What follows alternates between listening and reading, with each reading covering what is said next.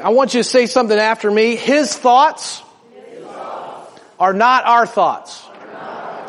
His ways are not our ways. His time is not our time. Now I told you to say that, but did you like saying those words? Or did you say it like when I tell my kids, hey, you hurt your brother, you go say sorry to him right now. Sorry. Did they like saying the words? Not necessarily. Hopefully you hope, hope they do. You hope they feel bad. Oh yeah, I did hurt them. Um, or, or did you say it like, you know, when you tell your teenager, hey, we're getting in the car, we're going to church this morning, get up out of bed, get in the car. Okay. Well, they did it because they, you were, to, they were told to do it, but hopefully the kids come willingly. All right. So if, if you really mean it this time, say it again. His ways, His ways. are not our ways. His thoughts are not our thoughts. His time is not our time. Now these two, th- th- this comes from scripture. Okay, it comes from Isaiah 58, 8. I'm not just saying it, you know, like some pastors get up and, and, and do their thing before a, a sermon or anything. This is scripture. Isaiah 55, 8 says, for my thoughts are not your thoughts, not, nor are your ways my ways says the Lord. Also Ecclesiastes 3:11. I love this. It says he has made everything beautiful in his time. It's time. Also he has put eternity in their hearts except that no one can find out the work that God does from beginning to end. Wow, can you I mean think of it. He has put eternity in their hearts except that no one can find out the work that God does from beginning to end. Bottom line is we don't know. So these two verses demand faith on our parts. But do we like saying that? Do we really like saying his thoughts are not our thoughts, his ways are not our ways? Don't we want our ways to be his ways? Sometimes do we pray that way? Oh Lord, would you just make this happen the way I want it, when I want it? that's not, that's not what he's about.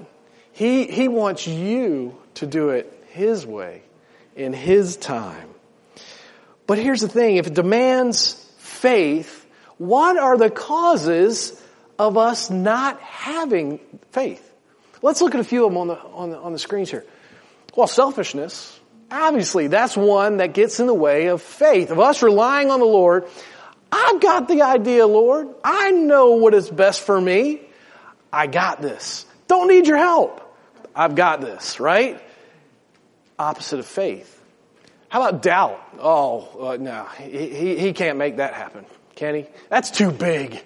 That's too big for God. I, I'm going to have to do this because it's such a big job. I doubt that it can be done. Wow, doubt. How about time? I don't have time. I, I, I, need it done now. I need it done yesterday. You know, interesting thing I, I, I thought about is Jesus told us to come to Him like children. We have to teach children about time, don't we? and how do we teach them? Hurry up, get in the car, we gotta go. Come on. Usually it's a, a, a, a hurry. And then they realize, well, why are you being like this? Because they don't understand time the way we understand. We're to be late. Okay, what does that mean? I, you know, they're learning these things, but you know, you, you, you know, some kids, you know, they don't know how to do the clock with the arms and all that. The digital clocks is what we have. So they're like, okay, these arms things, what's that, what's going on? up until college, I didn't know there was two 5 a, or 5 p, 5 a.m. and a 5 p.m., right? There's two 5 o'clocks? Yeah. Um, we have to learn about time, right? And often when we teach it, it's, it's the wrong way to teach about time because we want it on our way, our schedule. And that can interrupt faith. If we just waited, oh, if we had just waited, God would have come through. But we jump the gun and we take care of it ourselves. How about fear? I'm afraid of what it's going to cost me to trust that God will take care of this. Or God has a plan that I don't have. Man, it's so much easier when I've got the plan and I can line it up and I can know how to do it. But there's fear. You know, think about Peter getting out of the boat. And I think Peter, he wanted to jump out if he could. He could have done a cannonball and landed out there. He, I think he was excited. But there, you know, there can be a fear stepping out of your comfort zone and, and, and, and putting full faith out there in the Lord and trust in the Lord. So, faith. We're going to talk a little bit about that today. But there's words that we would associate with faith, right? Almost like peanut butter and jelly. Um, you know, uh, cookies and cream. I'm, I'm, going on foods here. Um, how about football and Ravens? You know, I had, well, I had to, sorry, sorry, I had to get that in there. Had to get that in there. Sorry. Um, no, but there's just some words you associate with other words. Faith has some words that you would associate with faith. How about faith and trust? Okay, faith and hope, um, faith and belief or conviction um, faith, um, religion. All right, some people put that word with it. But have you ever associated the word with faith, the word authority? We don't really associate that word with faith, do we? That's kind of two separate things in our minds. But we're going to look and see how faith and authority go together um, today. I would believe, and, and I, I, think you would agree with me, that in our day and age, our society, the word authority, we, we would probably tend to say our society, you know, despises authority or rejects authority or is not too happy with authority. Um, you think of how do we talk to our bosses? Or how do we talk about our bosses? Um, how do we talk about the police? Um, how do we talk about uh, the DMV? All right. Um, I don't know, but you know when you, you, you, who likes going to the DMV? All right. Uh, we go to the DMV because we have to. And when we go, we, we are dreading it. We know there's going to be a long wait. But when we get inside there, something in us says, okay, I've got to be on my good behavior because I don't want to get that little card that comes out and you see your number on the window that says Z one million five hundred thousand thirty three. I don't want to get that number, so I'm going to be as nice as I can. What do I need to do? You know, and you're nice to these people.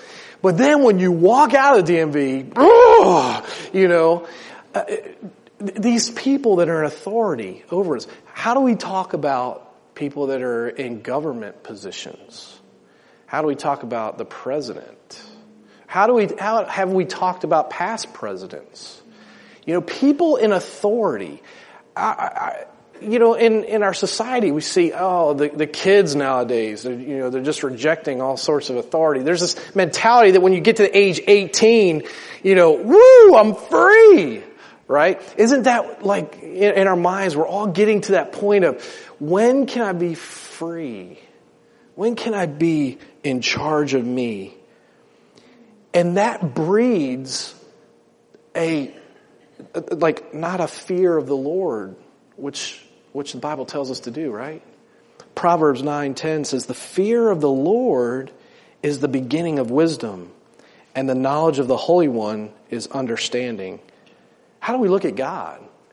Somehow it's like we, we want our freedom and occasionally we'll put God in authority sometimes when we need it.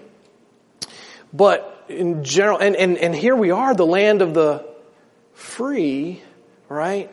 So we gotta be really careful. Though we're in a land of freedom, there still is an authority. And do, don't you see it in our nation? Are we stepping away from God's authority? Does our nation have a healthy fear of the Lord? I think we're getting to a point where is there a God? There is no God. I don't need to bow to him. We sang bow the knee earlier. I mean, is, are we in that society today? Of, of having a healthy fear of the Lord. And what I'm afraid of is our churches, if not careful, will go more the way of society, and they already have, you can see that churches are going in a, in a way of humanism. What feels good? What's good to us? Instead of the authoritative Word of God.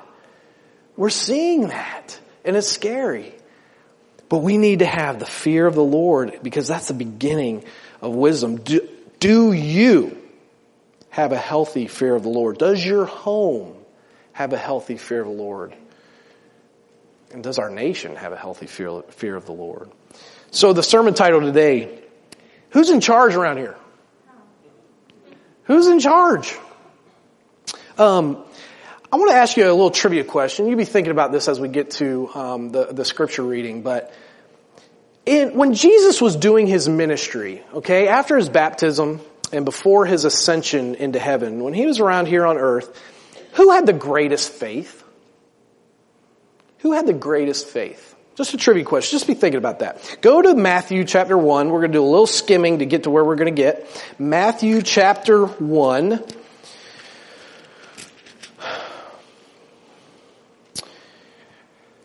So in order to know where we're going, we got to see where we've been. All right. So Matthew 1, okay, starts out the genealogy of Christ, the birth of Christ. All right. So I'm going to go about 90 miles an hour. You follow up. Keep up with me. Matthew chapter 2, the only account we have of the wise men coming and, and visiting him um, at the house, not at the manger. Correct, right? Good theology says he was at the house. He was he was uh, not a, not at at the manger, not the night of his birth. They came later. Um, and, and I believe the reason they gave these gifts is it funded the trip that they needed to make to Egypt because Herod comes and, and, uh, and just massacres all the little children. It's just terrible. But, but they, they go to Egypt and then they, they return and then um, in, in, Matthew chapter 3, John the Baptist is introduced and, and he baptizes Jesus. And then then we see Jesus in Matthew chapter 4 being tempted, all right, and, and uh, without sin. He didn't fail. He didn't fall. And, um, and then he begins his ministry, latter part of, of chapter 4. He calls his first disciples. Now we know he came out of Nazareth, right? And he went up just a little ways up to Galilee, the Sea of Galilee. So he starts, he starts up there. He starts calling his first disciples. We know some of them were fishermen, right? He says, I'm going to make you a fisher of men. All right. And so he calls them. And then you see in Matthew chapter five, for you guys familiar with the Bible, the, the great Sermon on the Mount. He takes a huge amount of people up on, uh, up on the mountain there and he, and he speaks to them. And he didn't need a microphone. He didn't need a sound system because the place there was almost like an amphitheater. But all these people, Sermon on the Mount, he's speaking to them about love, about murder, about how you should love your enemy. Um, prayer, he taught about prayer and fasting in Matthew chapter 6 and, and, um, and, and the golden rule, judging others. You know, he, he starts talking, he, he tells a parable in, in Matthew chapter 7 and he's teaching them on this, on this mountain. Now you can just think about it. Um, here, here he is with all these people. And then when it's done, Matthew chapter 8, he comes off the mountain. And this is where we're going to be today, Matthew chapter 8. He came off that mountain, Matthew 8, verse 1. He says, when he had come down from the mountain, great multitudes followed him. So they, they, they were so enamored with what he was speaking that they followed him down this mountain. Behold, a leper came now, if anybody could get a, a multitude to scatter, who would it be? A leper. You did not come in contact with a leper because you would get it. And so this leper came and worshiped him saying, Lord, if you are willing, look what he says. I love this. Lord, if you are willing, you can make me clean. Then Jesus put out his hand and touched him saying, I am willing. Be cleansed. And immediately his leprosy was cleansed. Can you imagine what all of those people saw at that moment? A leper being healed. Somebody you didn't come in contact with was healed. Now, Jesus said to him, see that you tell no one, but go your way, show yourself to the priest and offer the gift that Moses commanded as a testimony to them. And I would ask you, please stand as we read. This is the main text we're going to be looking at this morning, Matthew 8, verse 5 and following. now, when Jesus had entered Capernaum, a centurion came to him, pleading with him, saying, Lord, my servant is lying at home paralyzed, dreadfully tormented. And Jesus said to him, I will come and heal him. Then centurion answered and said, Lord, I'm not worthy that you should come under my roof, but only speak a word and my servant will be healed. For I also am a man under authority having soldiers under me, and I say to this one, go, and he goes, and to another, come, and he comes, and to my servant, do this, and he does it. When Jesus heard it, he marveled and said to those who followed, Assuredly I say to you, I have not found such great faith, not even in Israel. And I say to you that many will come from east and west and sit down with Abraham, Isaac, and Jacob in the kingdom of heaven. But the sons of the kingdom will be cast out into outer darkness. There will be weeping and gnashing of teeth. Then Jesus said to the centurion, Go your way, and as you have believed, so it let it be done for you. And his servant was healed at that same hour. God, thank you for your word. Lord, I, I ask that you would teach us about faith, that you would teach us about authority. Lord, there are things that can be controlling us in our homes, ourselves, things that are controlling in this nation that are not of you. And we ask, God, that we would place you in authority, you in control, so that we may do your will. Lord, teach us this morning in Jesus' name. Amen. You may be seated. Have you ever asked yourself, how can I get more faith? Well, then the question you got to ask is, why are you asking that question? You know, I've always heard faith is a muscle to be exercised. And as you exercise it, it gets bigger and bigger, the more faith that you can have. But are you asking for more faith for somebody else to say, wow, man, he is a, he is a great man of faith? Or ladies, wow, she is such a woman of faith. Is it for that reason? I hope not. I think there's a reason why we should ask for more faith, and hopefully we'll see that as we go on. But faith and authority, let's see how they're linked in this. I had a question. What did the people see in this centurion as he came up? Now, remember, they just came off the mountain uh, you know, thousands of people up on this mountain. Now, if you gather thousands of people at an amphitheater, like say down here for a concert, who's going to show up? The police, right? They're going to make sure that there's order. Is that right? I'm thinking you have a crowd of this many people on a, you know, with a sermon going on. The, the centurions, the Roman you know, legionnaires, they're going to make sure that they're not forming to kind of overthrow anything or they're not forming to rally in a, in a bad way. So I'm thinking there were some centurions or some uh, legionnaires all around this, this area in the sermon. I'm wondering, don't know for a fact, but I'm wondering if this centurion maybe heard some of the things Jesus had been saying. Love your enemies. Hmm. Maybe. Not sure. But I'm just thinking, what did the people though see in this centurion as he comes up? It's almost like if we saw a state trooper coming up and, and, and, and, you know, before Jesus and, oh wow, okay, the state trooper. Uh, you know, there's two things they could see. Okay, one's a soldier, obviously. Okay, he's all geared up. He's got his uniform on. And they see the authority. Okay, this is the law keeper. All right. This is the one that makes sure there's law and order going on in, in any situation. So here the crowd sees this centurion coming up to Jesus and they're like, whoa, all right, this guy's coming up to, you know, I wonder if, you know, he's going to reprimand Jesus in any way or stop talking, doing something in, a, in an interesting way. So, you know, here's the crowd who sees this person with, you know, with a lot of clout, all right, authority in that area.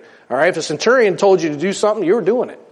All right, so the centurion comes up, and we know a centurion is is over about a hundred, okay, of soldiers, and then in a legion they have about five thousand soldiers.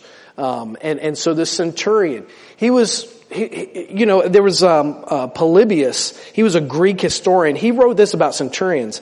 In choosing their centurions, the Romans looked not so much for the daring or fire-eating type, but rather for men who are natural leaders and possess a stable and imperturbable temperament not men who will open the battle and launch attacks, but those who will stand their ground even when worsted or hard pressed and will die in defense of their posts. Man, these centurions, they were smart men. Okay? They weren't just going off of emotion. All right? They were men that reasoned. And so here's the centurion that comes up. Um, and, and so the, the, obviously the people had their, their um, prejudices or their mindsets um, toward the centurion. But what did this centurion see in Jesus? What did he see in Jesus? I think there were two things that, that this centurion saw in Jesus. One was a healer. Okay? There had to be somewhere along the line that this centurion, to make him come up to Jesus, and ask and plead about healing his servant. There must have been something he saw, and it could quite possibly have been this leper that was just right before this. Wow, to see a leper go from having leprosy to not having leprosy, as a centurion, I might go, wow, well this, my servant is, is hurting at home. Let me go ask Jesus. Let me go ask Jesus and see. And so he sees a healer. But you know what? Better than that, this centurion saw him as an authority. For you to command leprosy to come out of somebody, there's a certain authority that this man had. And Centurion saw it and said, and he's a smart man. Well, you must be in some type of authority because I'm seeing this and, and I, you know, and it's happening. And so, so he sees him as an authority. Here is what, let's see what Jesus saw in the centurion. This is what I love. First thing that Jesus sees in this centurion, I believe, is love. Because if that Roman centurion didn't love his servant, why would he go? and ask for healing. This centurion loved his servant and felt badly for the position that he was in. Look what, look at what it said in Matthew 8 there. It said, Lord, my servant is lying at home paralyzed, dreadfully tormented. He loved his servant. He wanted to seek the best, the help, what he needed. I guess that begs the question of us. If we're in a position of authority, no matter what kind of authority it is, are we seeking the best? Are we seeking the best for them? That centurion was. He went to the man, the authority over disease, and wanted the best. Or do we maybe look at needs around us, especially of the spiritually hurt oppressed and hungry. And if they offend us, we shun them. But maybe they're just needing the Lord. You ever been out to eat and your service, your waiter or waitress, it was just the worst experience you've ever had? Do we shun them? Say, I'm not giving them a tip. I'm never coming back here again. Or do we see, do we have a general love for people to see past the hurt they might cause us and say, man, are they spiritually hungry? Are they hurting? Are they being tormented? Are they paralyzed from what the enemy is doing to them? The centurion had love for this servant. Do we have love for others around us? And want to, want to get the best for them? Do we want the great physician to heal these people? If you're in here and you have an enemy, and you can think of an enemy in your mind, and you would think, man, I don't want the Lord to save that person. Wow, be careful. Because that's the kind of thing that won't allow you into heaven. When you judge somebody like that, we should love people past what they do to us. Isn't that what Jesus did? When he went to the cross, these people, and he says, Father, forgive them. They don't know what they're doing. Could you, in the worst experience of being out to eat, say, Father, forgive them? They're hurting. Lord, would you, would you touch them? Would you use me to help them know the truth? To help them know the healer? What about surrender? I think Jesus looked at this centurion. He saw surrender. This was a man of authority. And he looked at Jesus and said, I'm not worthy to even, for you to come over to my house. I'm not worthy of that. Well, how, how do we approach God? Do we approach God in a surrender manner?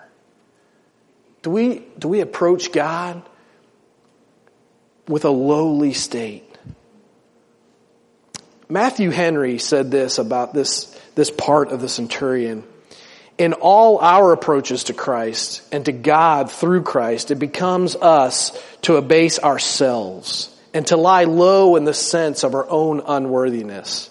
As mean creatures and as vile sinners, to do anything for God, to receive any good from Him, or to have anything to do with Him. You know what Matthew Henry's saying basically?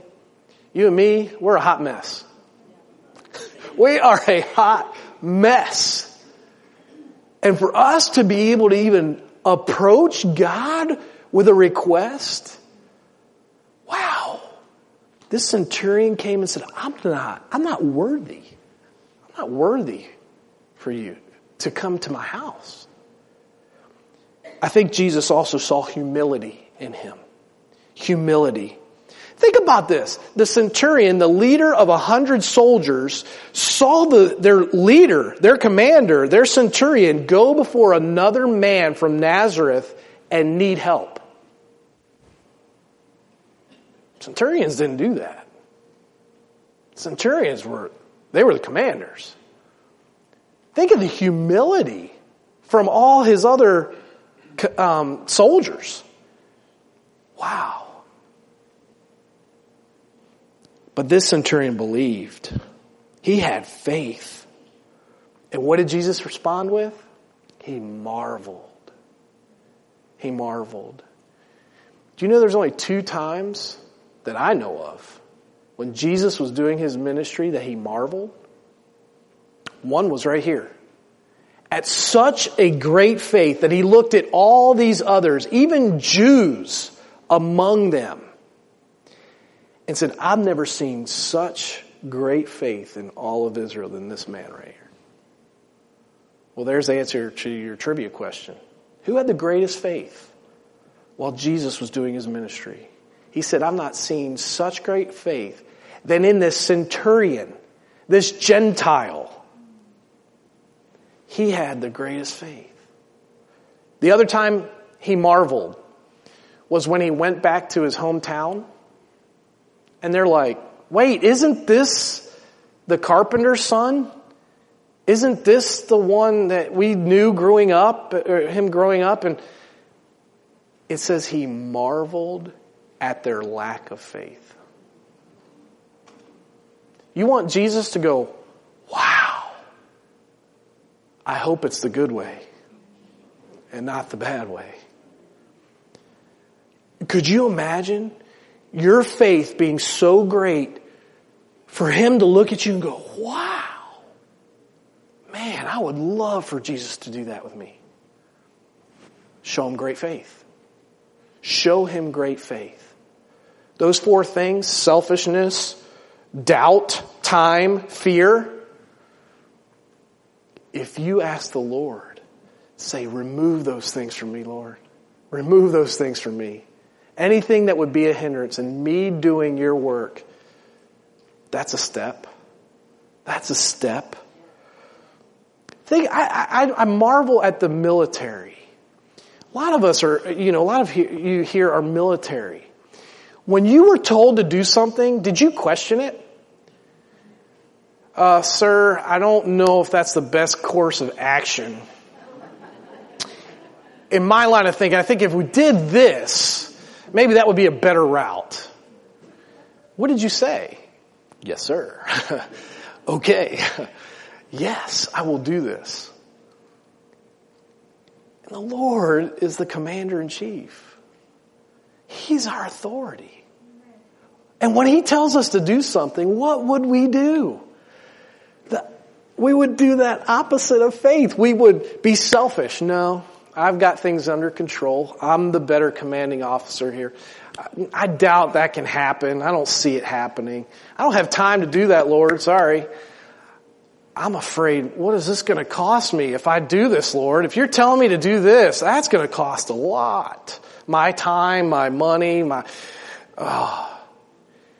See, see how faith and authority work?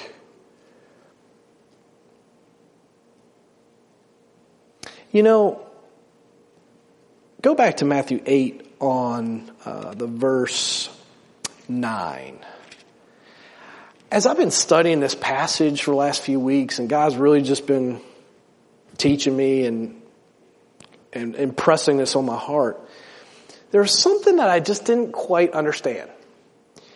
Verse 9 says, For I also am a man under authority, having soldiers under me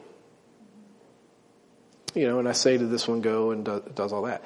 Does that look strange? Anything look strange to you in that? For I also am a man under authority, having soldiers under me. I'm, I'm, it just, shouldn't that read, for also I am a man in authority, having soldiers under me. Right? But he says, I also am a man under authority. Now, two things here. One could be it's, it's trying to mean he's under authority of the one that's in charge of the legion, right? He's under authority, so when somebody tells him what to do, he says yes, and he would be the one serving and going and doing but I didn't understand that in this context because he's talking about himself saying, I'm also a man in authority. I have men under me and they go and say, you know, do what I tell them to do. So I thought of something else. What if its meaning here, I've got the authority of the entire Roman Empire behind me. What I say goes to my men. And guess what? If you question it, I've got thousands of men behind me that's going to make it happen. I've got a crest on my uniform that tells me when you get stopped by a police officer, if you get into an altercation with that police officer, what's going to happen? There's going to be more, more police officers coming. If you decide, I'm going to go my way when the lights are on behind you, I'll just keep going. What's going to happen? More police cars are coming up behind you and they will get you to do it. There is an authority behind this centurion. He says, I know what it's like in authority. I've got the entire Roman army behind me. But then he looks at Jesus and says, You're a man in authority.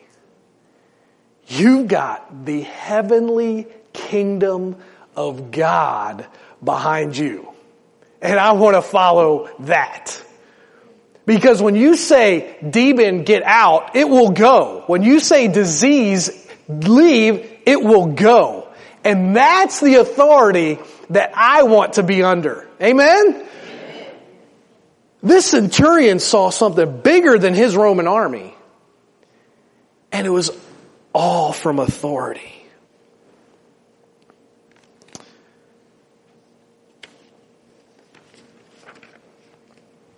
How awesome to know that our faith, when God asks us to do something, we're backed by the one who commands everything. The entire heavenly realm. And I love it in Matthew 28 in the Great Commission when Jesus says, I've been given all the authority. Just in case you had a question, just in case you wondered, yeah, Jesus backed it up and said, I have been given that authority.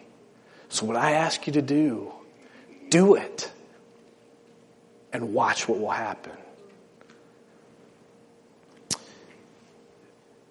Came across a story of a, uh, some of you might be enthusiasts of, of the Civil War, um, Gettysburg, uh, things of that nature, but I came across a story. There was a man and he was, he had died on that battlefield along with over 3,000 Union soldiers. Yet he, his uniform was not marked. They didn't know his name. And he probably would have died and they would have left him laying there and would have buried him and, and there was thousands of people missing that they, they didn't, they weren't marked on their uniform. But something set this man apart. He was laying dead there, and there was a picture laying on top of him. And it was this picture right here.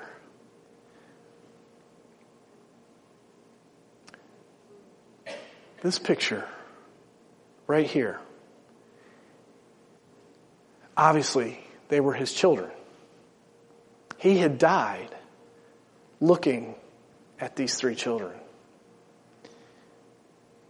But nobody knew who he was. Well, there was a man, uh, Dr. Francis Bourne, and he came across, he was tending, um, you know, all those that were wounded. He was a doctor helping out after the battle. And he found this, and this is called an ambrotype because it wasn't, there wasn't photography then. It was an ambrotype picture. And he found it, and he was just intrigued by this. He wanted to find out who this man was. And so as it went, it started circulating all throughout the North. And uh, they printed in, a, in an article in the, I think it was the Philadelphia Inquirer, and they printed how he was found and that it was a picture. And the Inquirer, that, that newspaper couldn't print pictures that day and age. And so people were reading about this story and the story and, and it wound up, the article came across this soldier's wife. And it sounded, might have been, might have been his three kids. So she wrote to Dr. Bourne, she said, would you send me a picture? And I couldn't imagine when she received that letter and saw her three kids, knowing that her husband at that point was confirmed dead. He was missing all that time. I think about this picture. This man, he did what his commanding officer said. You get out on that battlefield, and you fight for the Union Army. And he went out with his gun, and he did battle as best he could. But he was shot, wounded, and had enough time to look at his children as he was dying. Is that not what Jesus did for us? Jesus was a man under authority because we see in Philippians chapter 2, he humbled himself to become obedient even to death on a cross for you and for me. And while he was on that cross, I can just imagine him seeing the countless people that would one day believe in his name accept Him as Savior, and become part of His army.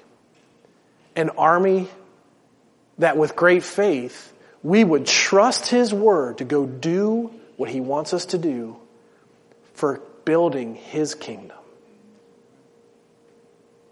For building up for Him, not for us. You say, why more faith?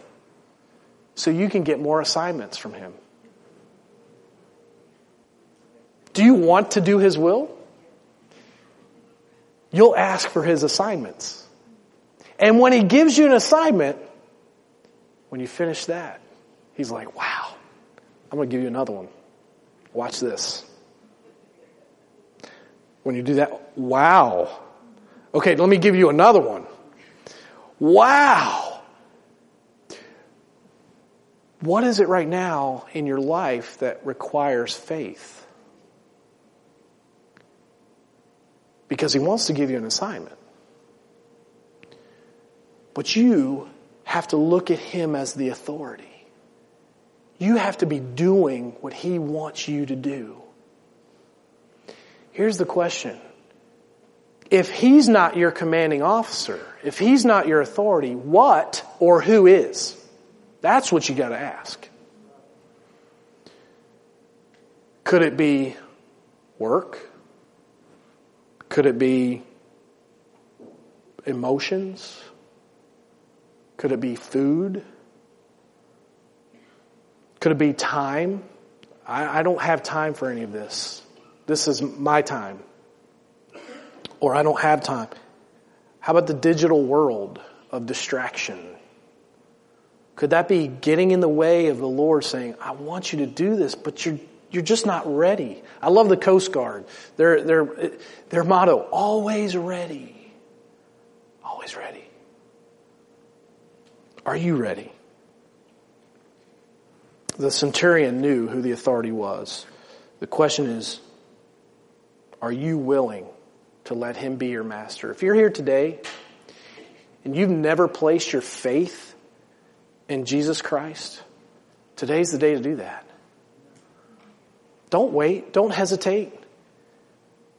If you've been the master and commanding officer of your life, it's time to let go.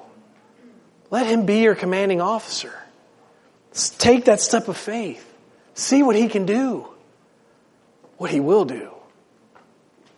I love what the, the choir sang here earlier. Um, it was, once I tried to use him now he uses me. I cried out for healing. Now the healer is my need. I looked in vain for wisdom. Now I search his word for truth. I worked so hard to please him, but in him the work is through. Not because of what he gives, just because of who he is. This invitation is for you.